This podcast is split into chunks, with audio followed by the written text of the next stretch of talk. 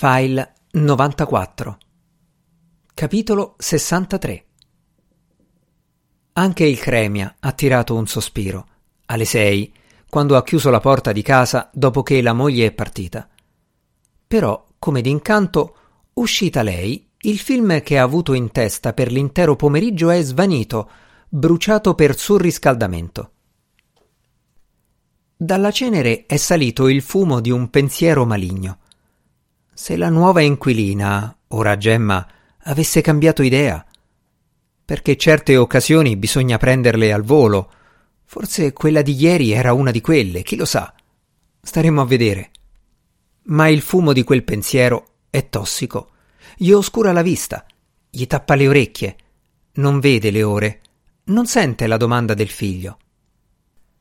Cosa c'è? chiede un po' nervoso. Il ragazzo è appena un po' spaventato, non tanto però da non rispondere. Niente. A che ora mangiamo però? Già, perché sono le sette passate. A quell'ora, sole o neve, pronto in tavola. Ci sono patate, prosciutto e formaggio. Tra padre e figlio è una specie di gara di velocità a chi finisce prima. Il figlio perché prima finisce più ha tempo per andare a disegnare indiani sul muro del corridoio. Il padre perché nel ruffiano crepuscolo vede riprendere il film del pomeriggio che ha una coda di cui s'era dimenticato.